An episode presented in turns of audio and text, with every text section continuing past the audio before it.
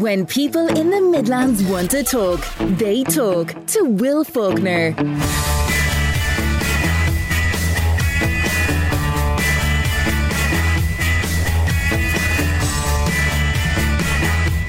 Hello, good morning.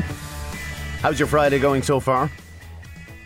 Today, it is the second anniversary of the death of Ashling Murphy. And you'll hear from people who knew her, who miss her, who want to pay tribute to her, but also what is planned today as the community comes together to express solidarity with her family and with her friends. Up to 47 tenants could be homeless as a result of a landlord decision in Kilbeggan. Details on that after 10.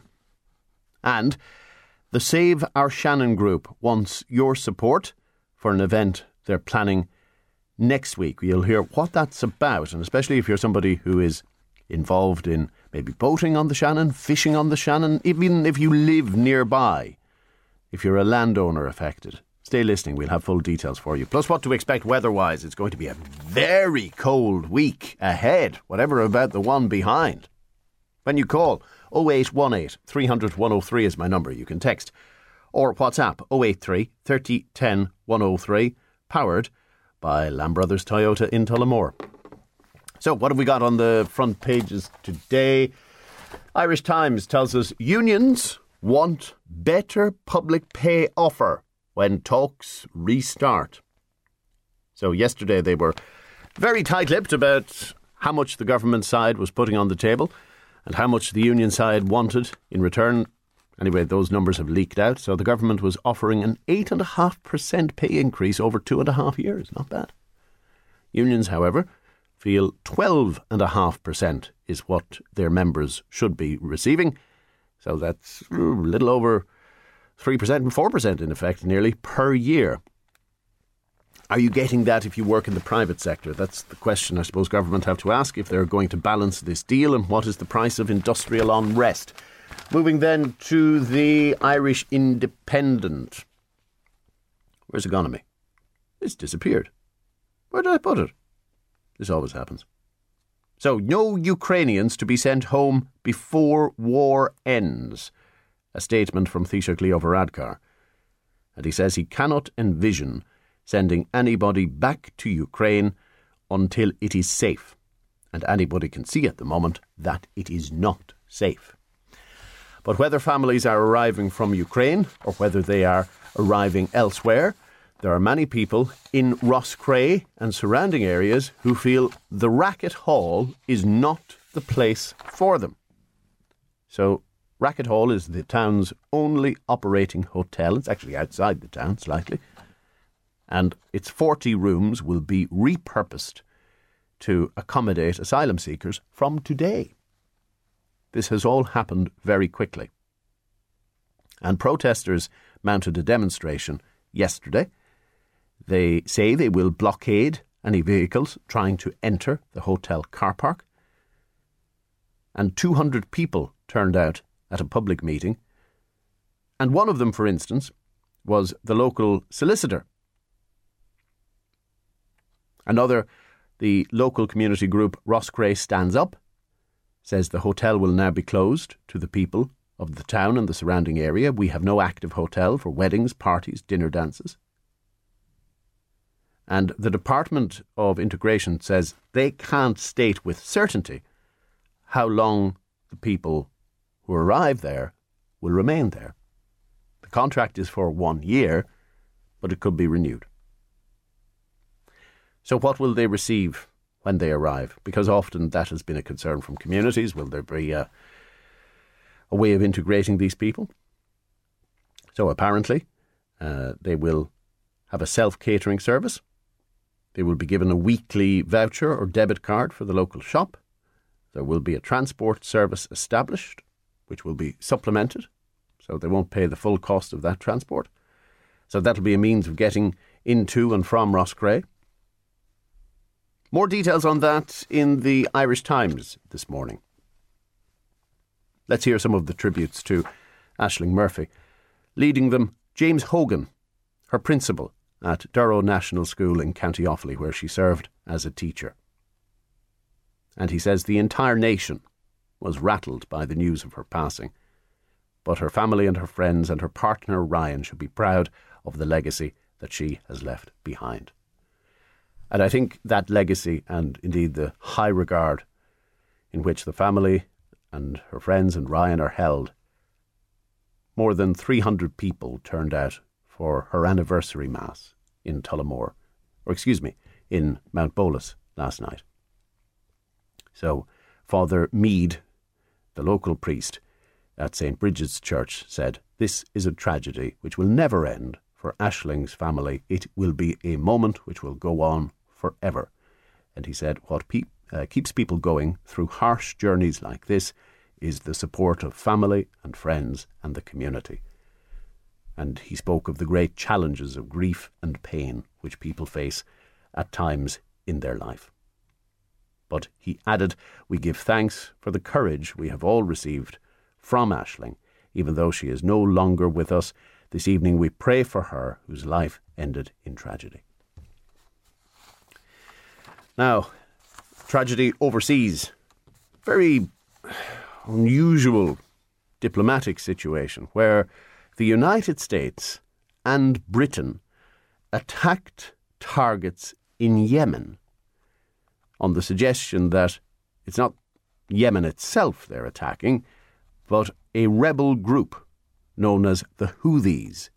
And this rebel group believes that Israel is absolutely wrong in what it is doing in Gaza, and they intend to target any ships passing through the Red Sea and the Suez Canal if they are in en route to or coming from Israel. And one in eight of all world trade containers passes through the Suez Canal. So it's a busy, busy route.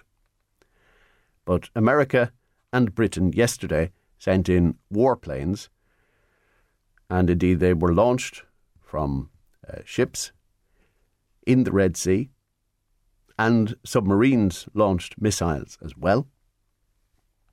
And again, Britain and the United States maintain they are doing this because they will not tolerate this militant group's ceaseless attacks on the Red Sea. For the record, Russia uh, has called for an emergency meeting of the United Nations to discuss this. This group in Yemen is backed by Iran. It's all a terribly interconnected picture, and never as simple as it seems perhaps on the outside. Back here at home, another business closure.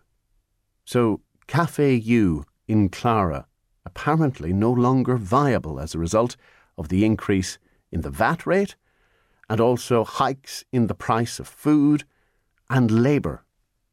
The minimum wage increase kicked in on the 1st of January. So Ken and Alton, who are the owners, took to Facebook yesterday to thank you as their customers, but also their staff, and also for the many memories they've had in the year and a half the cafe has been operating in the town. They still have an Athlone branch, so if you have a voucher for Cafe U, in Clara, you can use it in Athlone. But that's only a few days after Corner House Bistro, and I believe uh, we've details imminently of another business closure in Portlaoise to be announced. Moving away from that, if you do have a few quid and you're thinking of an electric car, worth picking up a copy of the Irish Times today. The battery life is always a central question the range you will get and how long the battery will last will you still, in five years or ten years, get the same performance from it?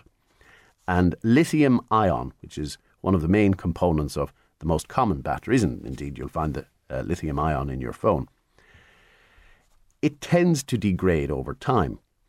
And there are many companies, Toyota, Nissan, but in this case, Volkswagen, trying to crack what's called the solid state battery, which can recharge much more quickly and will be less affected by constant charging and discharging.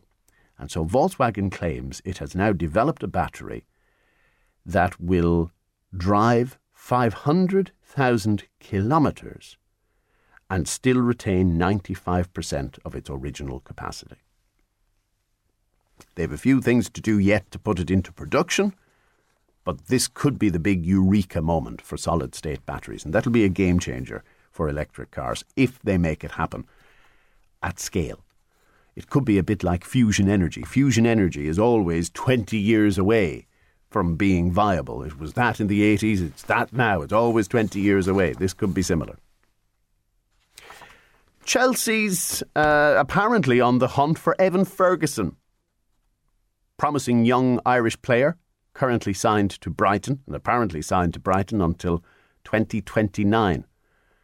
But he might be tempted away, and Chelsea might be willing to pay a hundred million pounds for him, according to the Irish Independent. The mind boggles at the value now being attached to these players.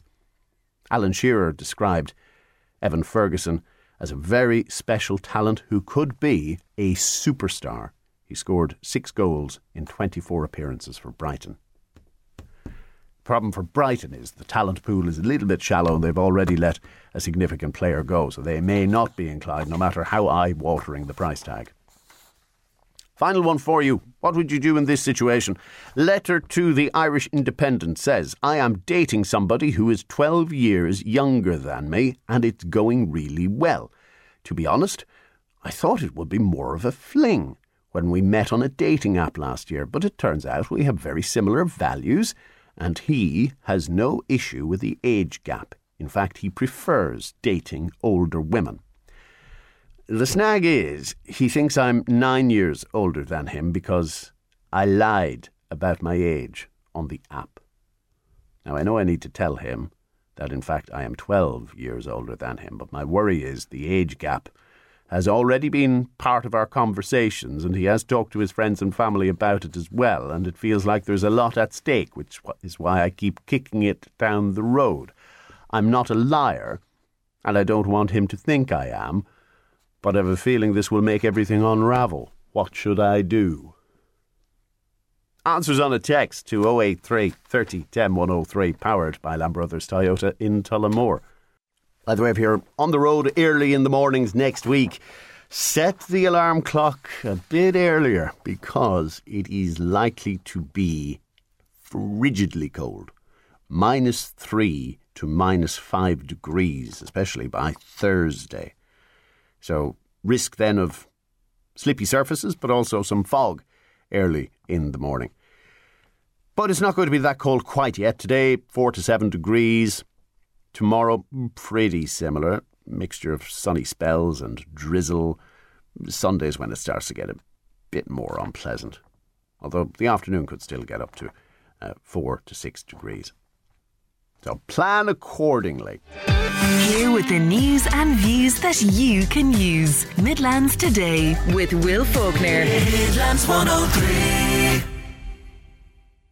Let's hear a little bit more of Ashling Murphy's um, tributes, which have been pouring in, understandably, on this, the second anniversary of her death. James Hogan, for instance, her principal in Durrow National School, has described her as a shining light, and he sends a statement to us saying, on Wednesday, the 12th of January 2022, Ashling Murphy, a kind, caring, loving, funny, energetic, and beautiful young lady, was wrongly taken from this world as she decided to go for a run along the Grand Canal in Tullamore.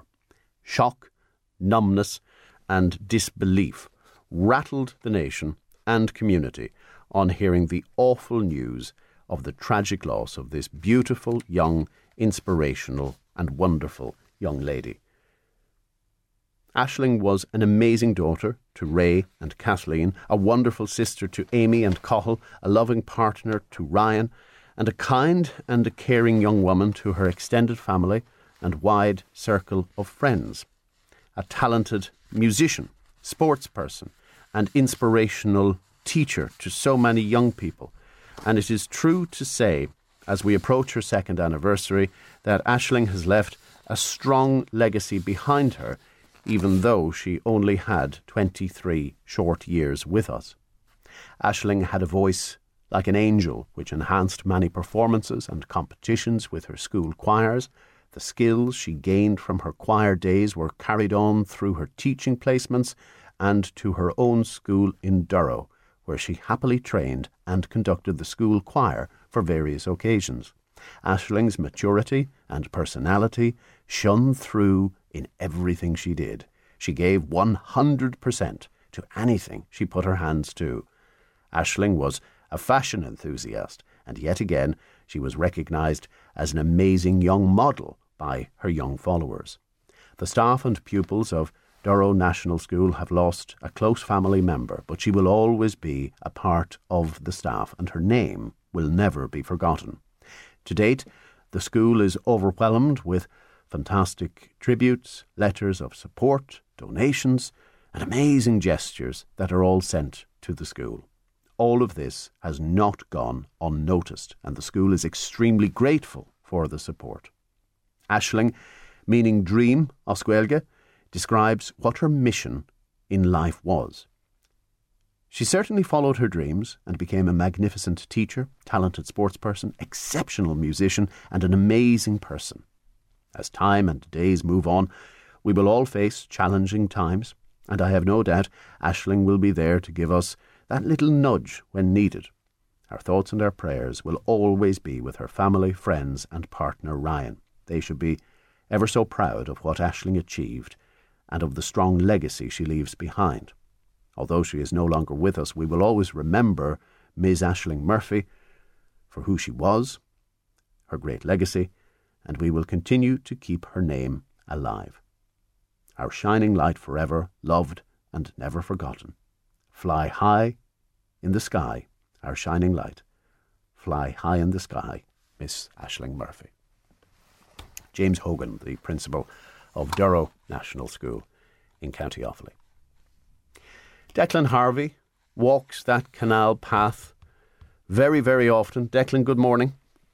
Good morning, Will, and good morning to all your listeners. Hard to believe it's two years in some ways, and, and yet the world has changed for so many uh, as a result of her death.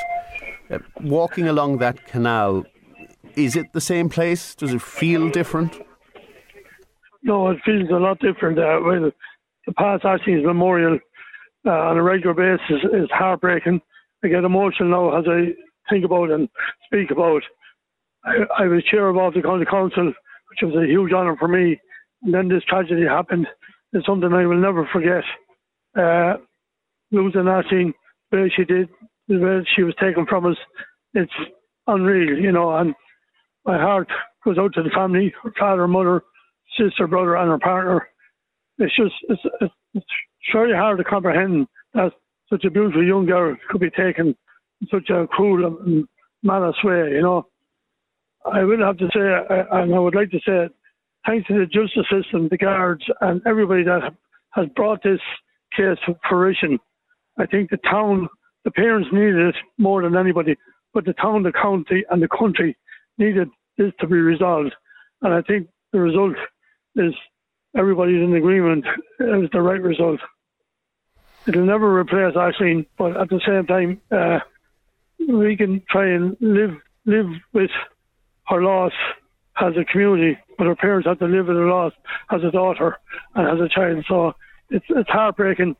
Every time I go to by the monument on the canal line, I see people stopping, blessing themselves, saying a prayer, young and old, and you know it's it's it's nice to see it down there, but it's heartbreaking to pass it.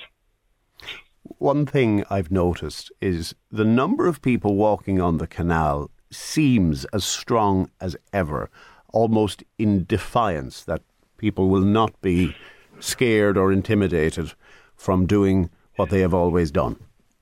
You're, you're dead right, You know, the canal, the Greenway, is it is very safe, and we intend as councillors and uh, local representatives, we intend to try and make it safer by adding things to it as much as we can, you know. But it's it's a quiet place, the place of thought and memory. You go down for a walk, you know, you, you kind of forget about things. You just relax. Grand scenery, the canal on your side, you know, and it's it's peaceful and it is safe. I want to stress that it is safe. Declan, I understand today there is going to be a walk. Uh, what are the arrangements for that? Do you know? Well, I believe it's at quarter past three. Uh, they're walking down to uh, the monument, Ashley's monument, and they're having a, probably a, a few songs and uh, a few thoughts. People might reflect on different things in Ashley's life, know. But it's well, I, I get emotional when I think about Ashley because I've met her on a couple of occasions through her music and through the Christmas markets and Christmas uh, events we had in O'Connor Square. Mm. Ashley was there with school.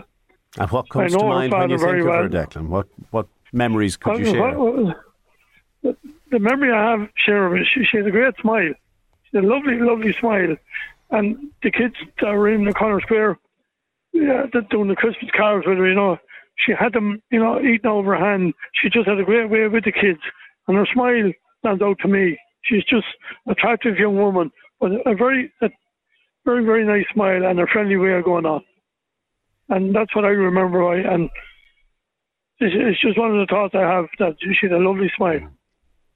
I never had the pleasure of meeting her, but I remember one night watching a video that she had recorded, just a piece to camera with the fiddle.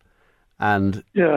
she just exuded this energy and, and like that, the smile and the, smile, the yeah. joy she You're took right. in the music. She exuded that. And apart from being an exceptional musician, yeah. um, you would enjoy just being there, um, watching her perform, and how much pleasure she took from that. So, uh, and that's at a at a remove. I can only imagine the loss of of her to her family, to her friends, for people yeah. who actually knew her well.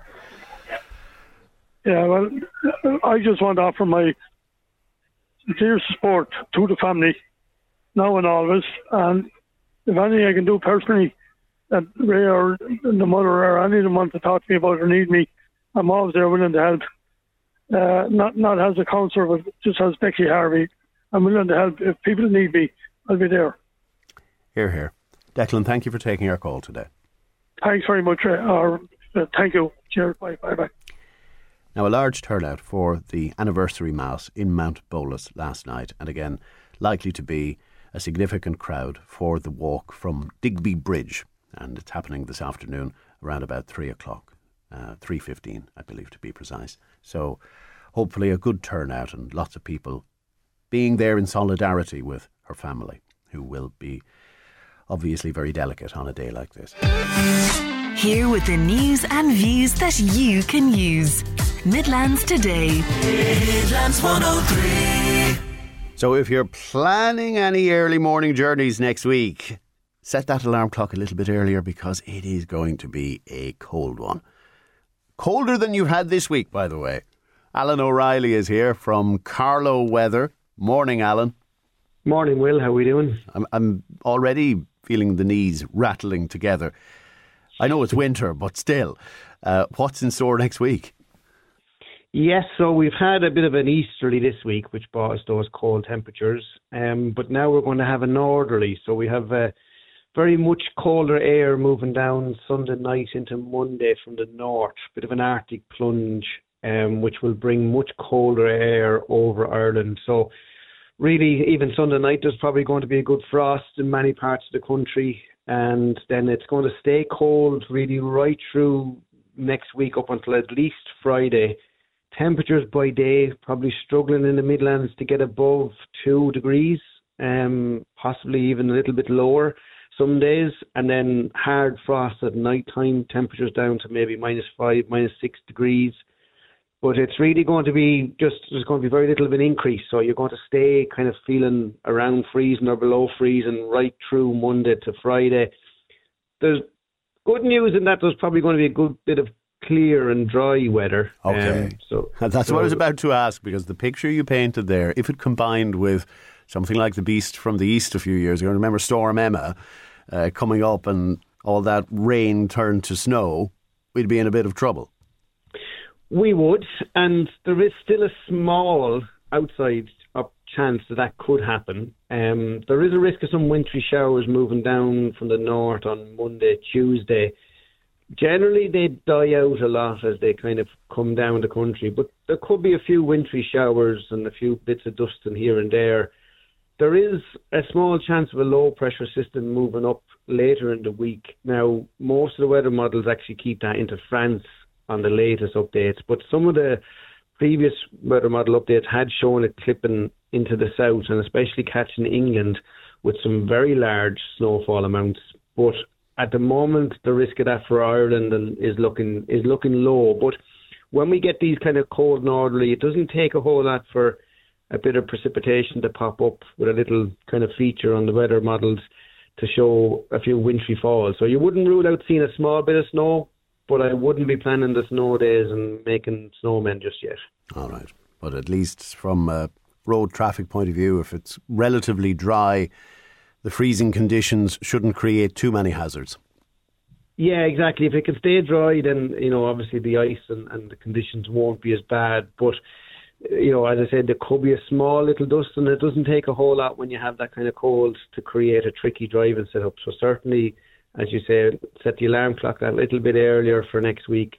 Defrost the car and take your time, and and we'll all hopefully come through by by the end of next weekend, it looks like you know temperatures could be climbing back up to a little bit more and close to normal. But that's wait and see because yes. there's there's obviously changes that can happen in the meantime. We'll cross those fingers and those toes. I presume you won't be gallivanting on the River Barrow in weather like that. No, but we might be taking a wintry hike up a little mountain. We'll see. well, at least that'll keep you warm. Alan, thank you very much. Cheers, Will. If you're curious, follow Alan O'Reilly, Carlow Weather on the various socials and keep up to date. Now on 083 30 10 103. The caller says, All of the hotels who are refusing business at the moment and are accepting asylum seekers therefore should be boycotted when they eventually go home and they want regular business again. If they're turning away people who have supported them for years for weddings, for dances, for other activities, they shouldn't expect to see them back when this situation is over. That's from John in Roscommon, who also wonders if the case for people coming to Ireland from Ukraine is as strong as it used to be. Because certainly in the west of the country, there are many hotels available to book. Go on to Trivago, he says, and you will see them. So even if they are close to the Russian border, they have the option to move within their own country. Why come here? Is his message. Do you agree with him? Do you disagree with him? 083 30 10 103 on text and on WhatsApp. Will, was it on your show earlier this week you discussed women in sports? Yes, indeed, there was a survey, as I recall, and it suggested fewer people would be willing to go and watch women's sport as a spectator than the men's equivalent. And so this texter notes two adverts in the recent break one for hurling, one for camogie, and the difference in energy the ads give off. Quite striking. Must have a listen to that. And on the caller, the letter rather, to the newspaper, the woman who lied about her age to the younger man. Message is, come clean, you will be found out anyway. And if he really is for you, the extra three years won't make much difference to him. Thanks very much for the message. Again, do get involved. Lots still to cover, including the families who face eviction in Kilbeggan. Love the Midlands? Love Midlands 103. Good morning. Now, still on the agenda today if you watch somebody eating vegetables and they dislike it, that can make you dislike it too. The amazing neuroscience discovery of the week. And business closures. Unfortunately, we've had Cafe U in Clara, we've had Corner House Bistro in Athlone, and also another business in Portlaoise, we believe, all closing their doors or announcing same in the last three days. What are the forces pushing them in that direction? The Friday panel will take you through all you may have missed over the last seven days, including this debate which is heating up between men's sports and women's sports, with one caller, a gentleman, saying, I have no problem watching women's sports. In fact, I quite enjoy it. What I find strange is it's other women who won't watch the games. Is he right? When you text 083 30 10 103 on text and on WhatsApp. A statement has been issued by both Westmeath and Offaly County Councils concerning uh, an apartment complex, or at least some units within the apartment complex in Kilbeggan. And it's to say they have been made aware of notices to terminate, where in effect the tenants will be evicted after a certain date. And many of these tenants are in receipt of housing assistance payment through the local authorities, so they have been placed there uh, with the support of either Westmeath or Offaly County Council. Carol Nolan is an independent TD in Laois Offaly, and she says she has been contacted by a concerned family. Deputy Nolan, good morning. Good morning, Will, and good morning to your listeners. What did the family share about their situation? Well, actually, there was a number of families in contact with me, Will, and they're in a sense of shock, as you can imagine, and a sense of panic. Uh, they've young children. Uh, one of the families has a three-year-old child. The other family has uh, three other children. They're very, very concerned, and you know there is so much uncertainty in terms of housing. We're in a deep crisis. They got these letters stating that they have to leave the apartments on or before Friday, the 12th of July. And you know, really at this stage, um, they're hoping hoping that a solution, and indeed that maybe through collaboration from the county councils in Westmeath and Offaly, and political support, that something can be put in place, a plan can be put in place before the 12th of July for them. So there is there is a huge sense of, of panic, despair, and you know I do want to point out also that uh, not alone are the Offaly and Westmeath tenants affected, but it's my understanding that a number of tenants from the Peter McVerry Trust are also affected and caught up in this as well. Yeah, we've contacted the trust this morning. I understand they have possibly up to nine different units within that complex, and we've yet to receive confirmation as to whether they too are affected. So, assuming that to be the case for now, what numbers are we looking at? Well, anecdotally, I've heard the figure of up to 47 tenants and over 30 households affected. Um, now, I have sent two emails to Offaly County Council asking for the specific number of Offaly tenants that are affected, um, just to get the exact numbers, and I'm sure Westmeath will supply those as well. But I await that confirmation.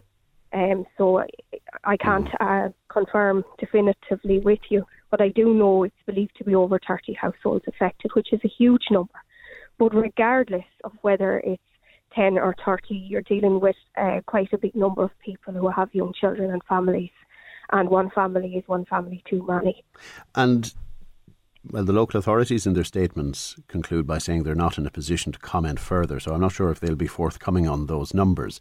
But does the letter the tenants received explain why the decision is being taken?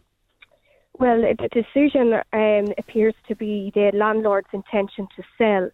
And I quote from the letter it says, reason for termination the reason for the termination of the tenancy is because the landlord intends within nine months after the termination date to enter into an enforceable agreement for the transfer to another for full consideration of the whole of his or her interest in the dwelling or the property containing the dwelling and in brackets agreement to sell. And that's what was quoted directly to the tenants in the letter, which I have here on, in front of me. Okay, so in effect, the apartments are being sold. Yes. We've received a statement, by the way, from the Father Peter McVerry Trust in the last two minutes.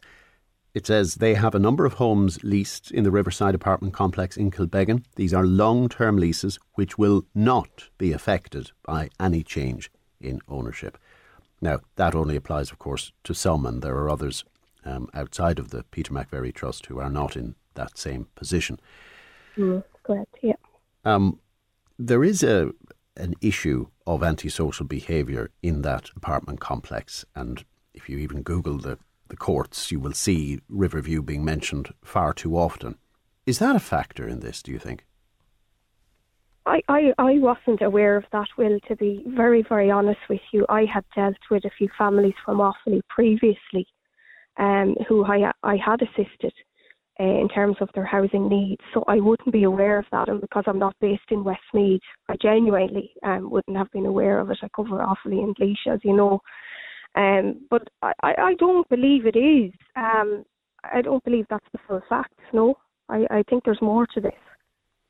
Well, if it is simply a straightforward sale situation, and I don't mean to sound uncharitable, but the landlord will be within their rights to do this. So, yes. what needs to happen as far as local authority support? The councils are saying they will support the tenants to find alternative accommodation, but support can mean anything from yeah, we'll help you search daft.ie to we'll put a roof over your head. It's a it's a spectrum. So what would you expect in terms of support? Well, well, certainly, yeah. No, you have a point. I mean, the landlord has his or her right to sell. That's that's true. That's there in law. And yes, um, I have called on both local authorities to work together. I believe that a resolution can be reached here, um, you know, by collaboration from both uh, local authorities and indeed um, from assistance from the, the local political representatives as well. I believe if everybody works together, at least we have until July to get this matter sorted and to get uh, resolutions put in place and indeed alternative accommodation sourced for people. So I, I would be I, I would be positive that something can be done because there there is a decent enough time frame there. Um, and with, with this support from everybody, you know, I'm sure a plan could be drawn up quickly and that accommodation or every effort indeed could be made to source the housing assistance um, payment properties that, you know, now unfortunately there's so few of them and that's an issue as well. But I know that the local authorities, to give them their due, have housing assistance officers in place and they keep a list of the properties um, where HAP um, can be accepted and is accepted by landlords. So they have that list and that's something very, very good and very positive and very helpful. And I believe, you know, um, by, everybody working together and hopefully more properties will will come up um, that are willing to, you know, give, give tenants uh, a long-term lease, and that that would be the, the I suppose the positive um, outcome of all of this, and indeed that would give security to the tenants in the long term. I suppose the challenge in this case is the sheer number of tenants who have received the notice to terminate. Uh, looking at Kilbeggan, there are two properties. I'm not sure if they're within the HAP limits, mind you. One is 1900 euro per month, another 1150. They're in Kilbeggan. Uh, but they're two properties for perhaps up to 40 tenants, as you said. And looking further, then, mm. the next nearest property would be Moate. Um, and yeah. then on to Tullamore and there will be a dispersal, no doubt, of these people. Absolutely, and that may be the only solution.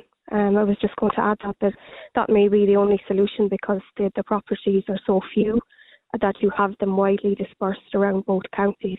And it may also be a case of another county coming in um, to work and help uh, to in this situation. It may also be, you know, a matter of, of, of that as well. So I think, you know, by putting solutions together now and collaborating, uh, there is a time, you know, time frame there um, to do something for these families and for these children who are now vulnerable and at risk. Carol Nolan, thank you for taking our call today. She is an independent TD in Laois Offaly.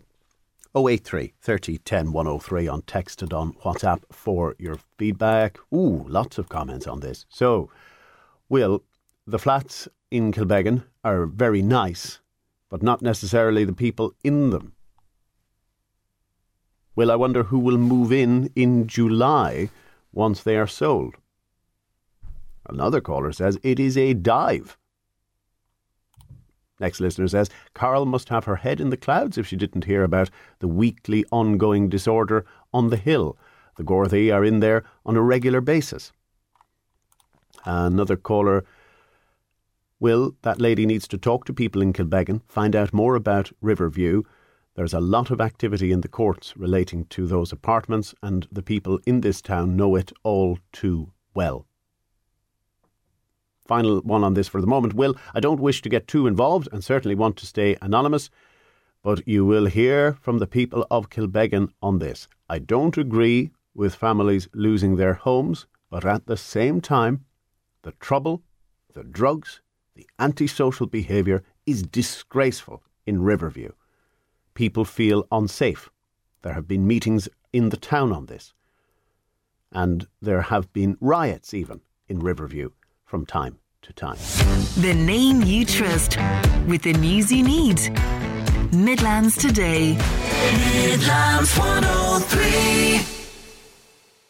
This week has been torrid on the business front here in the Midlands. Cafe U in Clara announcing it is to close yesterday, albeit the Athlone branch still continuing and you can use your vouchers there. And that follows on from the Corner House Bistro, which had been in business in Athlone for well over a decade. And now, today, another announcement from Portlaoise. Ronan Berry is here from Midlands 103's Taking Care of Business. Morning. Morning, Will.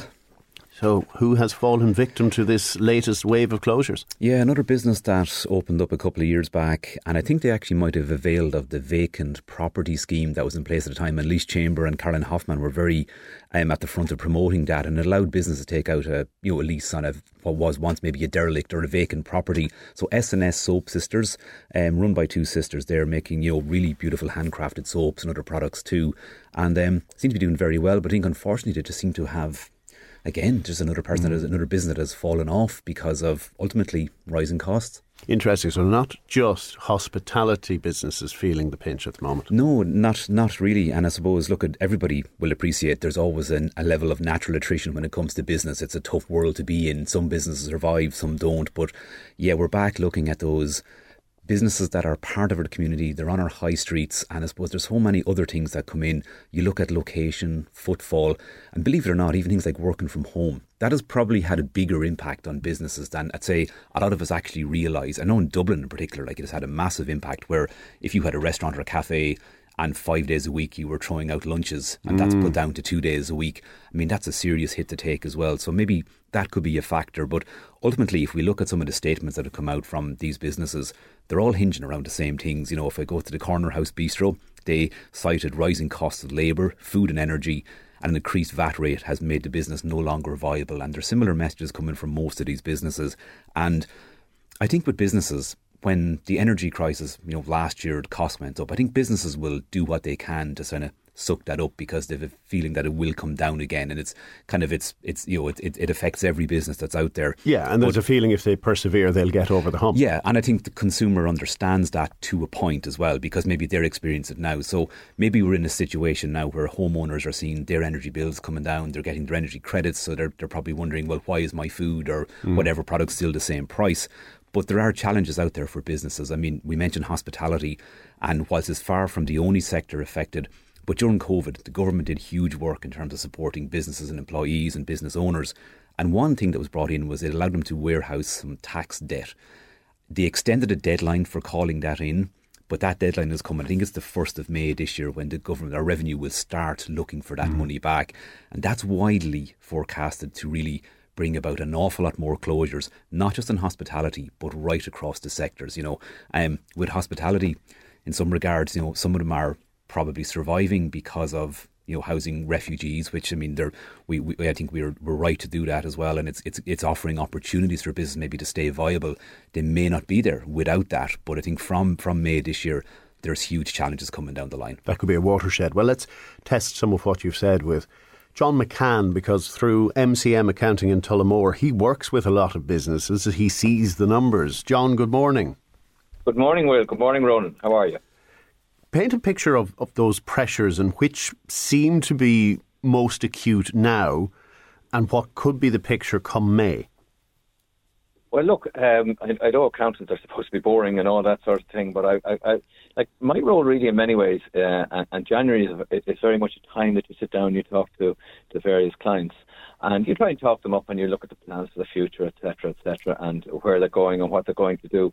And I was just saying to Ronan earlier, I was I'm quite shocked that I've never come across such unbelievable negativity um, from various business people who would generally be positive and would be looking forward to either expansion or to consolidation or to make their businesses better. Um, and, and there's a number of reasons kind of they're citing. They're saying is that, you know, first of all, the minimum wage was an absolute kick in the rocks, for want of a better word, because it was a 12.5% increase. Now, one might say, well, that's only a, whatever it is, 140 on, on, on um, added to, to 1130. But the problem is that that now has gone and really upset the differentials. And if you factor that in, it's not just the 140, there's uh, a PRSI to be applied to that. So, you know, it, it's, it's a more significant increase. Then when you say upset the differentials, you mean that somebody who previously was, let's say, in a more senior role, was on a premium above the minimum wage, that premium has narrowed and they too want an increase? They do, and and, and, and, and, and that's not unreasonable because you know you work you, you work to establish your status within a business, um, and it's kind of, your your pay is one way and how how, how you're valued, um, and that so that all has to go go go up the line. The other thing that was, was brought in and nobody spoke about it back in in, in November was the domestic violence uh, um, rule, where if uh, if a husband or wife or partner is incurring domestic violence, the employer again is expected to pay five days' pay, and there's no question asked. You just do it. The employers have no rights in this. Employers' PRSI is going to be increased, albeit by a small amount, in October 24. The VAT increase was four and a half percent, and I don't think people realise how significant that was for the hospitality industry. And the view that revenue have taken, and certainly speaking to revenue and speaking to people, um, they view that this re- restoration back to 13.5%, like this was just a cost to the exchequer. I have always taken the view this is never a cost to the exchequer. This is money you are taking away from business for yourself to give to somebody else. And 9%, I believe, was probably a much uh, much more appropriate rate. Actually, John, on that point, John, the cost to the exchequer, I mean, I remember talking about this with Minister Peter Burke, maybe, I think last year before, before it was extended, or maybe two years ago. And at the time, his estimation was it would cost the revenue, as again, we use the word cost, but around five or six hundred million, which in the grand scheme of COVID supports and business supports was a drop in, drop in the ocean. Yeah, like I, I would still make the point it cost. There's a fundamental problem within the public service and within government that this is a cost. It's not a cost. You're taking money from it. But the thing that you've got to balance here, the hospitality sector is one of the biggest employers in the country in terms of a sector, and it employs a lot of people. It contributes a lot of money towards the towards the economy, but it also takes maybe, maybe in certain instances, and I have to be careful how I say this. People who maybe not have the kind of uh, skill sets are learning to acquire skill sets. It's taking them off the dole. It's taking them off social welfare, albeit it's it's it's on the lower end of things. But that was a very very significant important. I think a really really wrong decision. And if you compare our VAT rate to uh, for hospitality across the board across Europe, we're one of the highest. But let me just I don't challenge understand if employs so many people. Okay, let me challenge what you're both saying a little bit.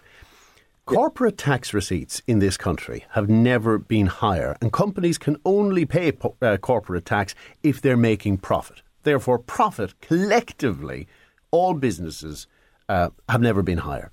So, why shouldn't that be shared? And is it one size fits all?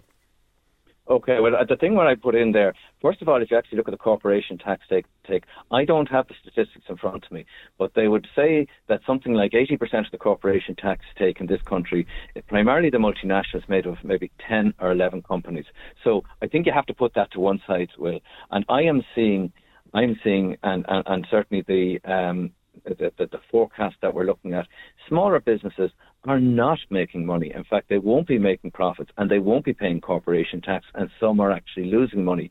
And this is why they're coming into me on, on, on a January and say, right, how do we change our model or do we change our model? And a number of cases, I, I, and I've had to very reluctantly say, I don't know can continue to trade because if you're going and knowing you're going to uh, to make losses, you're in breach of the Companies Act. You're, you know, you're actually going to make your creditor's position worse, and that's actually um, that's actually illegal. And then the last thing is we have the debt warehousing coming down the down the line. I think there's about two billion owing, and like this Can you explain that in simple terms, by the way, for non-accountants listening, why yeah, that is going to be potentially a watershed? Okay, but I've I've, I've commented on both Ronan's show and maybe your own show that I, I feel the way the, the, the government did this was, was not wise in that they dished out lots and lots of um, uh, lots and lots of grants. And funny enough, if you actually look at the analysis of our 21 uh, corporation tax returns, many companies actually made a lot of money because of the grants they were given. But in certain circumstances, they did not pay the, not pay certain outstanding taxes.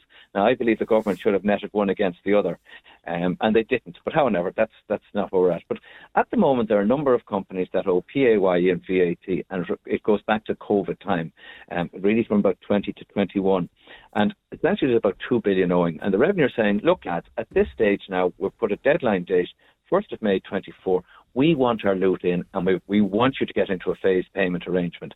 And they're going to charge 3%. So it means that all these companies that now may be struggling are going to have to pay this money back. And it's just a, it's just another uh, and revenue generally won't go any more than 36 months. To be fair, this money that should have been paid, and it, it, it's just another imposition.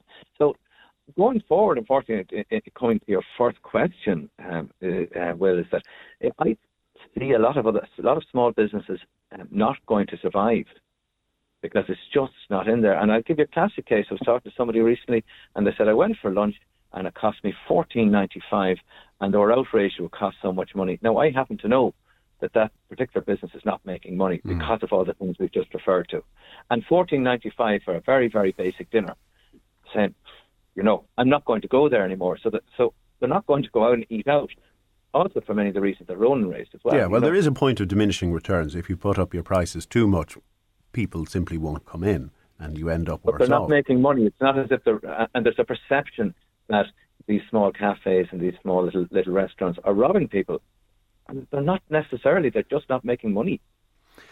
And final thought on this: How much of the challenge is sector specific? Because we've talked a lot about hospitality but John, you said small businesses, and there was the example in Portlaoise, S&S Sisters, and um, that's retail. So who's, apart from hospitality, feeling the greatest pressure? I think retail are, are, are um, going to suffer very badly. I mean, certainly um, online has been eating away uh, over the last number of years. I think the availability of money um, is, is, but certainly, yeah, retail is one is one area that's going to be hurt. And manufacturing is one that continues to do well. Um, and that would be kind of just across the board. Uh, there's no kind of uh, specific sector, uh, be it food, be it um, it doesn't really matter what section section they're in. They seem to do well. Building, funny enough, is, is continuing to do reasonably well, and I thought that might suffer. Um, what other sector is is uh, going to hurt? I think some of the services services are, are hurting in that. Um, there's a there's a, a, considerable amount of, of regulation, certainly in, in, in, the more professional sectors, and I think you're going to see uh, over a period of time either the smaller companies go away and the bigger companies take over. But I think that's just a that's just a switch of business more than anything, more more more than a damage to the business. But the, I, I think that the, the scene is going to be is going to be different and it's going to be difficult for 2024 mm. for a variety of reasons. John McCann, thank you very much for your time. He runs MCM Accounting along with Brendan in Tullamore. And you can hear Ronan Berry on Taking Care of Business every Tuesday evening from 7 or indeed in the listen back section of Midlands103.com. It's time for the latest community diary with Tormey Solicitors Athlone, one of the largest, longest established and most respected firms of solicitors in the Midlands. Now, if you want to check out the community diary at any stage, Midlands103.com to look over these notices, such as Abbey Vintage Club staging its annual Auto Jumble and Collectors Fair this Sunday in Ballymahon Mart on the Edgeworthstown Road in Ballymahon. All stalls are welcome. A stall will set you back 20 euro.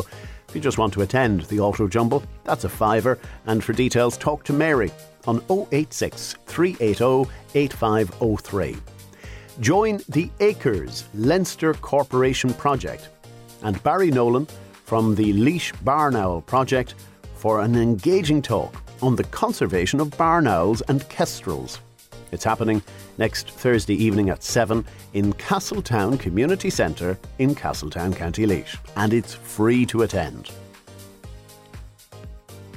If you're the parent of a child with additional sensory needs, or if you're seeing sensory behaviours you don't understand, well, this course is for you because it's hosted by Developmental Foundations for Learning It'll take place in Walshamstown South Mullingar, and it's a workshop on Saturday, the 3rd of February from 10 to 4.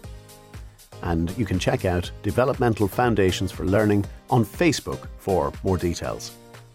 The Save Our Shannon organisation is holding an information evening in Luker's Bar in Shannon Bridge next Monday evening from half seven, and all farmers, businesses, and residents affected by the flooding on the river from the Callows to Athlone and down to Meelick in 2023 are invited to attend.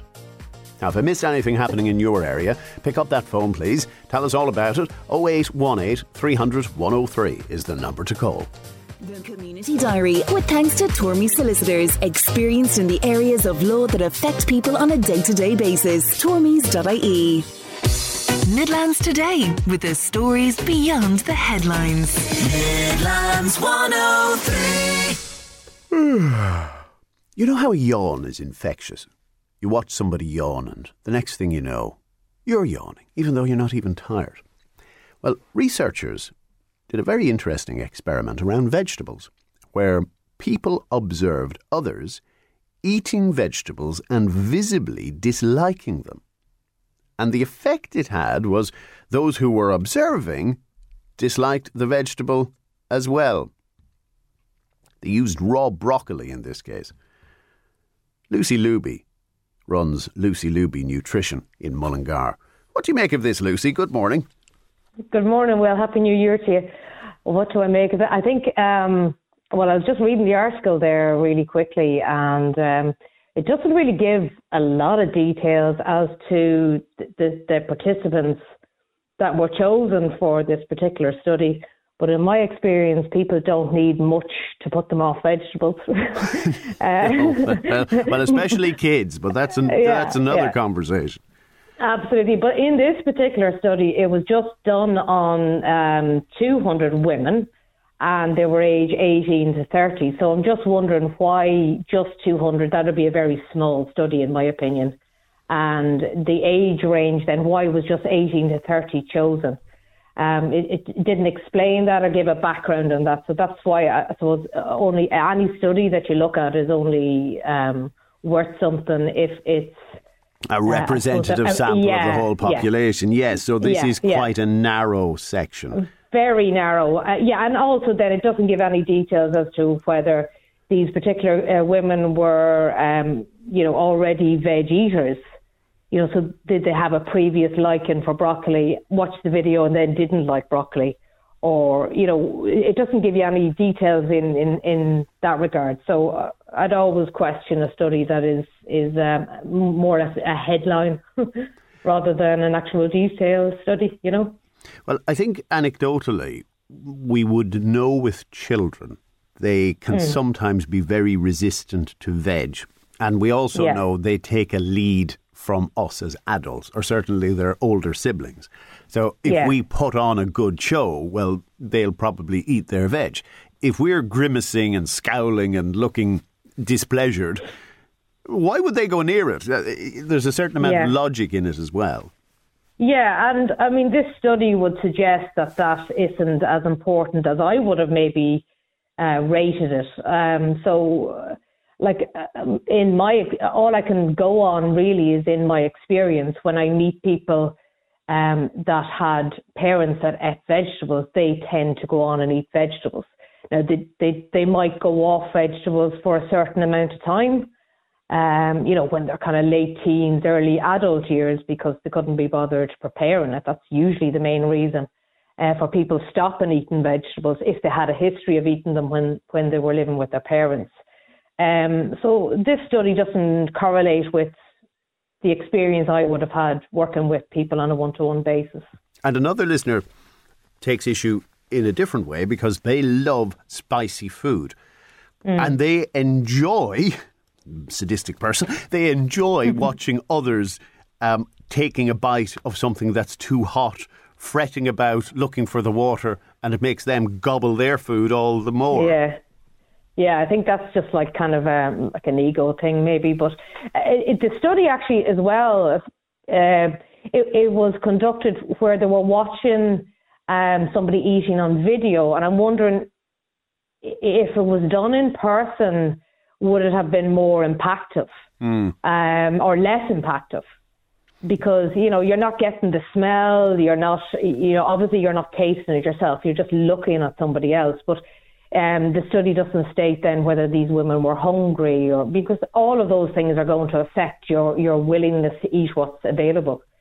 Um, so the video is an interesting one, but uh, very curiously, it's just done on females aged mm-hmm. 18 to 30. You know, that cohort selected, it, it just it doesn't it doesn't make any sense logic and I can, I can apply to it anyway for now, you know. I agree. Lots of variables in it, and you've certainly yeah, dismantled yeah. it very, very capably. but, but on a final thought, because there are not just children, but even adults who dislike veg, whether it's the flavour, the texture, mm. whatever puts them off. But yeah. you, as a nutritionist, will know the value of having a good portion of veg in any meal. So what would be your advice, whether it's from a recipe point of view or a persuasive technique, to get more veg on the plate? Yeah, well, I mean, really looking at flavour um, and disguising the veg in a meal is key if you really don't like vegetables. Or then you have your, you know, your soups or your stews or your your your your smoothies, that type of thing as it comes into the summer but like a good food uh, food processor where you're chopping up, um, it's it's well worth investing in a good one. You're chopping up your your your onions and your carrots and your celery, maybe for example, and they're almost like the texture or size of your mincemeat grains, you know. So, you're mixing them in together with a, a delicious sauce or flavour, so it you're not looking at these big chunks of vegetables that can be very off-putting for some people, and texture is a huge thing uh, for some people that they almost like a, have a very sensitive gag reflux, so uh, or reflex. So it, it is it is difficult if you don't like vegetables. Um, but cooking them, like every good sauce starts with vegetables. So learning how to cook a good sauce and having a really nice flavour on the sauce, then you know your spaghetti bolognese, that sauce is veg. Mm. Mm. Um, you know, so it, it's really all about kind of learning a few basic recipes and including like yes, you have to have your proteins and your carbs, your fats and your colour, your vegetables. But it's the flavour that you add to that plate is the reason why you're going to eat it or you're not going to eat it. So the same ingredients could be used in Ireland or in Asia, but the flavour is going to be completely different. So learning a few different simple little ways of, of flavouring your, your vegetables is going to get you started and it's going to want you yeah, eating more. You know, you're going to come back for more if it tastes good. I'm laughing. I knew somebody was going to text this. Hunger is the best sauce of all. Yeah, absolutely. Yes, absolutely. I agree with that 100%. On that note, Lucy Looby of Lucy Looby Nutrition, thank you very much for taking our call. No problem, Will. 083 30 10 103, text or WhatsApp. Well, the whole cost of living in this country has become outrageous. My son left four years ago, paying 52% income tax here, and has moved to a country where he pays 27%. His cost of living is similar to Ireland, his wages are higher, the quality of life is better. It is a no brainer.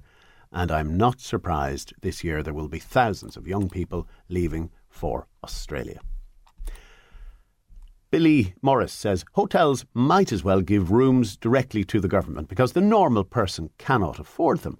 I was checking for a long weekend in Ireland, ended up instead taking four nights to Paphos 250 euro flights and accommodation. Very hard to argue with that, isn't it? And Paul is a divorced man who has texted to say, I used to go to see my young son in Galway and I could get a room, see him the next day for 50 euro per night. Now it's 200 euro for the same room. Different listener says Riverview in Kilbeggan. Many tenants could not be housed elsewhere it is notorious for drugs and worse. And the creche often has to clean up needles outside every morning. That's how rough the area has become. That's a selection of what we've received so far on text and on WhatsApp. Next, if you're living near the River Shannon, well, there's a meeting next week that you might want to be at. Love the Midlands? Love Midlands today. Midlands 103. Now, the winter ahead looks rather cold, at least for the next 10 days. So says Met Éireann and indeed other forecasters. You can expect temperatures as low as minus five overnight in some parts of the Midlands next week. But 2023 wasn't noted so much for its cold temperatures, but its warmer temperatures and indeed the amount of rainfall. And perhaps nowhere in Ireland was this felt more acutely than along the Shannon, especially in the Callows from Athlone to Meelick. And there are many people in the area, not just farmers, who may be very concerned at facing a similar outcome in 2024. And if you're one of them, then you're invited to a meeting being organised next week. Let's find out why. Liam Broderick is PRO for the Save Our Shannon organisation. Morning, Liam. Good morning, Will. How are you? Very well, thank you. What's the purpose of the meeting? Well, the purpose uh, is to uh, provide information about what the Save Our Shannon organisation have been doing uh, since last summer, uh, since this flood arrived last July, and also to find out uh, if we have any more farmers that haven't been included in the uh, fodder scheme that the department have put in place, and also to discuss the problems that have arisen about this fodder scheme that arrived there back at the beginning of December.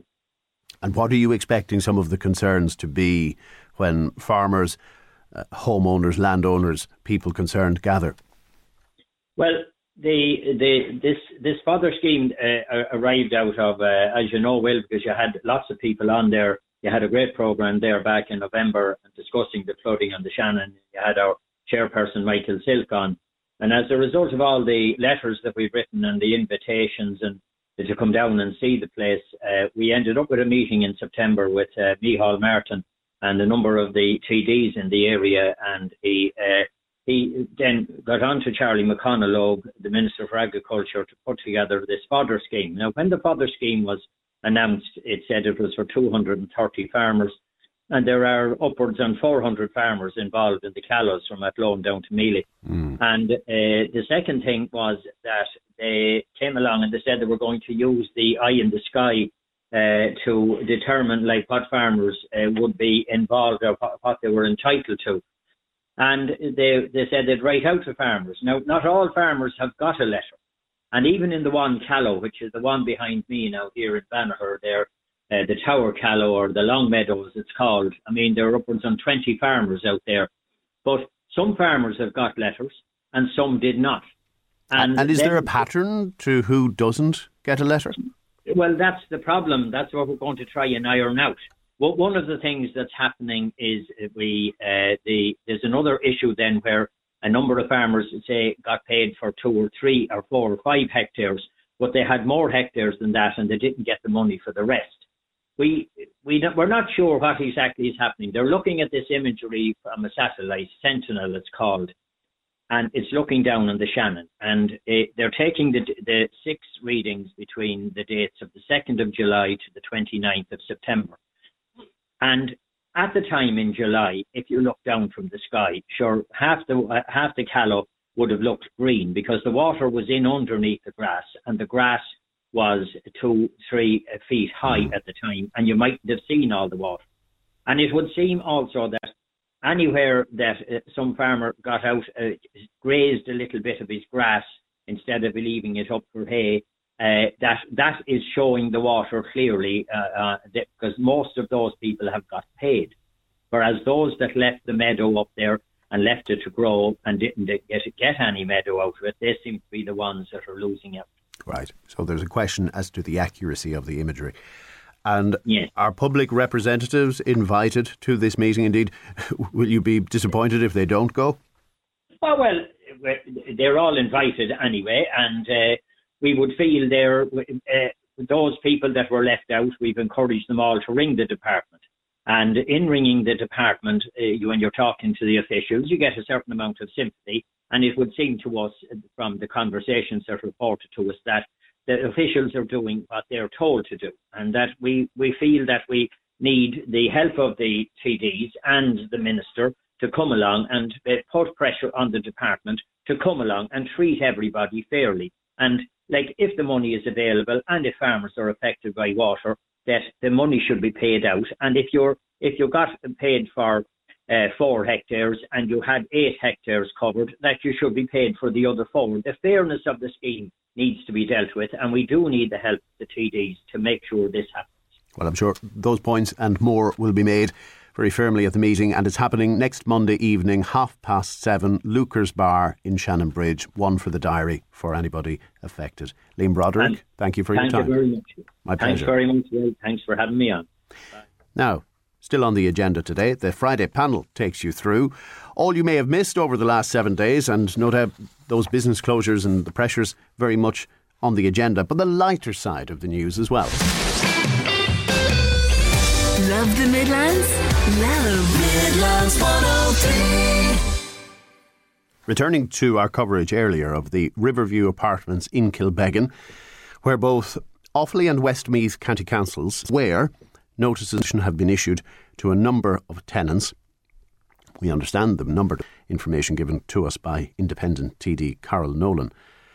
And many of these are in receipt of housing assistance payment, and the councils are saying they will liaise with the households concerned to try and find alternative accommodation.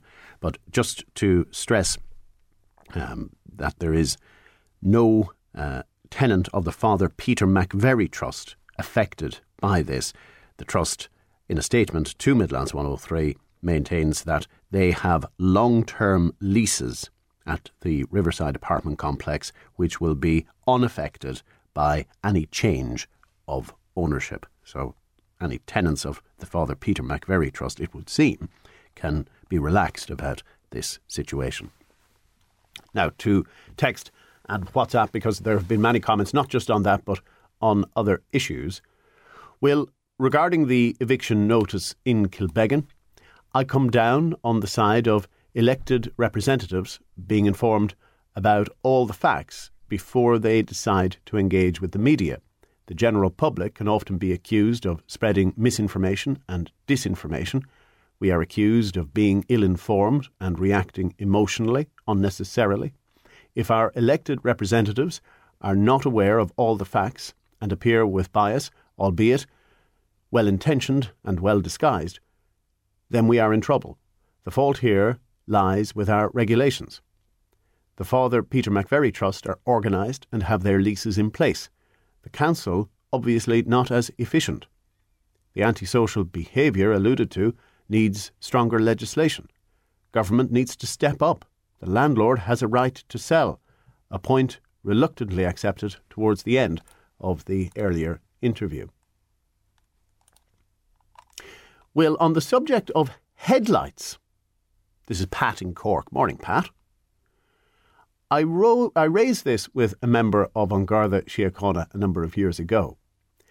Is there a regulation as to what brightness your headlights can be? I take a lot of early morning journeys, and I've been in situations where the inside of the car has been completely lit up by the car behind. I've had to pull my wing mirrors, move my rear view mirrors sideways, because the lights of the car behind were so strong. This isn't just a problem on country roads, it's nearly worse on the main roads, because the lights are coming at you for a longer time on a straighter road. Do you have that frustration as well? And one more regarding the cost of hotels. They are at a point of no return, Will, because if staff costs have gone up by 12%, then they have to pass that on.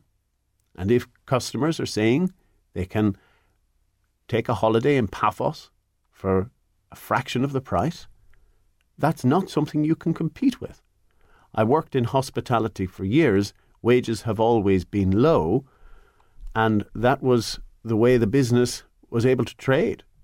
Otherwise, prices go too high and customers won't pay and the business dies. That's a selection of what we've received so far this morning. And this morning is the 12th of January 2024. It was two years ago that Ashling Murphy lost her life on the Grand Canal in Tullamore. And an Irish book, a fiddle, a hurl, and a sliotar are among the items brought to the altar during her memorial mass marking her second anniversary. Pupils and staff at Durrow National School have gathered in St. Columkille's Church in Durrow to remember the beautiful school teacher who was killed while out for a run on that day. The gifts represent Ashling's love of the language, of traditional music, and of sport. And here's what those gathered in the church heard as the gifts were brought to the altar. The beautiful picture of Miss Murphy symbolised the great person she was. Her infectious smile will always be remembered. Ashling Murphy was a natural leader, a fantastic teacher, and an outstanding colleague. We pray that Miss Murphy will continue to inspire young people to follow their dreams and that her smile will always shine upon us. Ashling will always be part of the Durrow family. The candle represents the shining light Miss Murphy was, is, and always will be. We thank God for Miss Murphy's time in our school. May God's light and her light continue to shine over our whole school community. Miss Murphy is our shining light forever. The Gaeilge book represents the Gra Donchanga Gaeilge a Via Gashling. Vanchi an na bus an Gaeilge agus spraig si an Gaeilge de Gochdaldi Gochla. Her love for teaching and in particular the Irish language was fostered at a very young age and continued to blossom in her own classroom. Her pride and love for our native language had to be admired. We will continue to promote the Irish language in fun ways, just like Miss Murphy did. Gwimis sola siori er inini verku. The fiddle symbolised the great musical talents Miss Murphy possessed. Her gifted musical performance brought much joy to others. Her passion for teaching, influencing younger people, and showcasing her natural gifts and talents all over the world will be sadly missed. Ashling Murphy has left a very strong legacy in our school with a fiddle school set up in her memory. Some of the fiddle students will perform a fabulous showpiece at reflection to thank Miss Murphy for the inspiration she has created for the pupils. We pray that we will continue to instill the love of music into our pupils, and Miss Murphy's legacy will continue to live on. Laura brings the hurl and sliotar to the altar. The hurl and sliotar represent the sporting talents Ashling developed over the years. Her passion and commitment on and off the pitch had to be admired. Ashling took great pride in being part of a team, always gave 100%, and was always a difficult player to mark on the pitch. We thank God for all of Ashling's talents and remember her sporting players and friends at this time too. Emer brings a choir folder to the altar. The choir folder signifies Miss Murphy's valuable contribution to our school choir, which she was a leader of. She had a wonderful way with the children who idolised and admired her. Miss Murphy had a voice like an angel, and we are all sure she is sting- still singing with the angels today. We are grateful to God for the cherished memories we have with Miss Murphy. Maurice brings the Book of Memories to the altar. This book was compiled by Miss Corcoran and all of the first class pupils that Miss Murphy taught. The book shares great stories and memories from the pupils' own words on what Miss Murphy really meant to them. It also captures lovely moments and memories of various lessons, games, dramas, and exciting things that she had included in her daily schedule. Treasured memories will be held in this book forever. Lena and Callum bring an art display completed by Miss Murphy's class, who are currently in third class. Both the rainbow and butterflies are strong symbols which represent Miss Murphy's regular presence in our school. The colours of the rainbow reflect her colourful and beautiful personality that lit up any room which she entered, while the butterfly represents the gentle and caring lady that she was. Mrs. Murphy's butterfly visits our school office to check in on things, but in particular to make sure our secretary Anne and principal Mr. Hogan are working hard. Tara and Amy bring a wreath and flowers to the altar. The wreath will be placed on Miss Murphy's grave, and the flowers will be placed at the memorial site at the canal. They represent the beautiful, talented, and colourful young lady that Ashling was. She always had a smile on her face and had time for everyone. Her beauty will live on with many, and we ask God to keep these cherished memories in our hearts and minds forever. And those just some of the contributions at the anniversary Mass to mark her death two years ago on the 12th of January 2022. That's taking place at the moment in St. Columkille's Church in Durrow. The Friday panel on Midlands Today with Comfort Keepers Home Care, helping people live safe, happy, and independent lives in the comfort of their own homes. ComfortKeepers.ie. Let's meet our Friday panel. Today we have Colm Corcoran from Colm Corcoran Hearing. Good morning. Good morning, Will. How was Christmas in the new year? Very good, very good. It was uh, glad to be back in a routine at the end of it at the same time, but we good time anyway. Yes, Yeah. yes. Uh, kids now out of routine, very tired, very grumpy. Is that something you have to worry about, Uh, Noel? Well, I think that's just all year round in our house, Will. You know, teenagers, yeah. That's Noel O'Donoghue from Noel Interiors Morning, in Dangan, Will. who wants to talk about Gen Z in a moment, or is it Gen Z? I sound very American there. Gen Z. And a man who was immersed in controversy recently, Tomas Nally from Rochford's. Wait, which controversy are you referring to now? I'm referring to the Enoch Burke mug. Oh yeah, I'm still waiting on the protest outside, so uh, we'll see what happens. Watch this space. Yes, he coined a new word, and I'm not sure if it's in the Oxford Dictionary yet Enoching. And Enoching is a verb where you repeatedly turn up where you're not wanted. Yeah.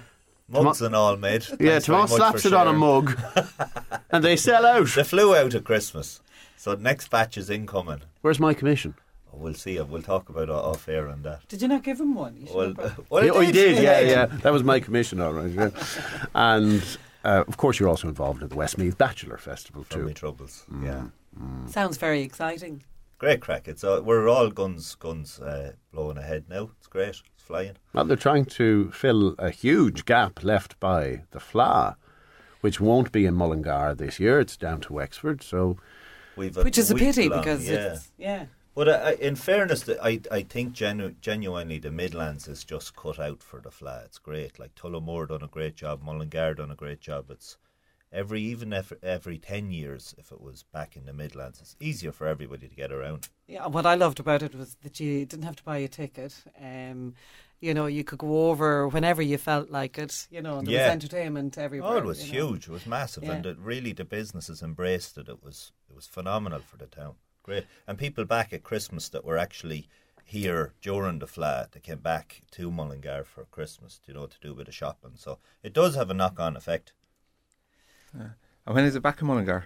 But it's not. It's that's the problem. It- yeah. It might Yeah. be not in our lifetimes. Yeah, it's it's it was a long time before it was there before. But I don't know. I think the Midlands towns are just better suited to it. Like it's a long way to travel from Donegal or Belfast down to Wexford, and likewise if you're going from from Kerry up to Wexford uh, or up to, to Belfast, it's a huge.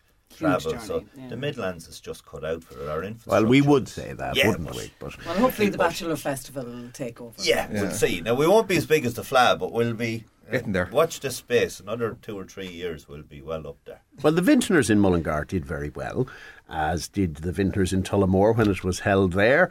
Um, Vintners are apparently not happy with how non alcoholic drinks are treated for VAT, and they have made the case, and uh, as they are getting backing from a Fine Gael senator, that the VAT rate on, let's say, a Heineken Zero or an alcohol free wine should be lowered.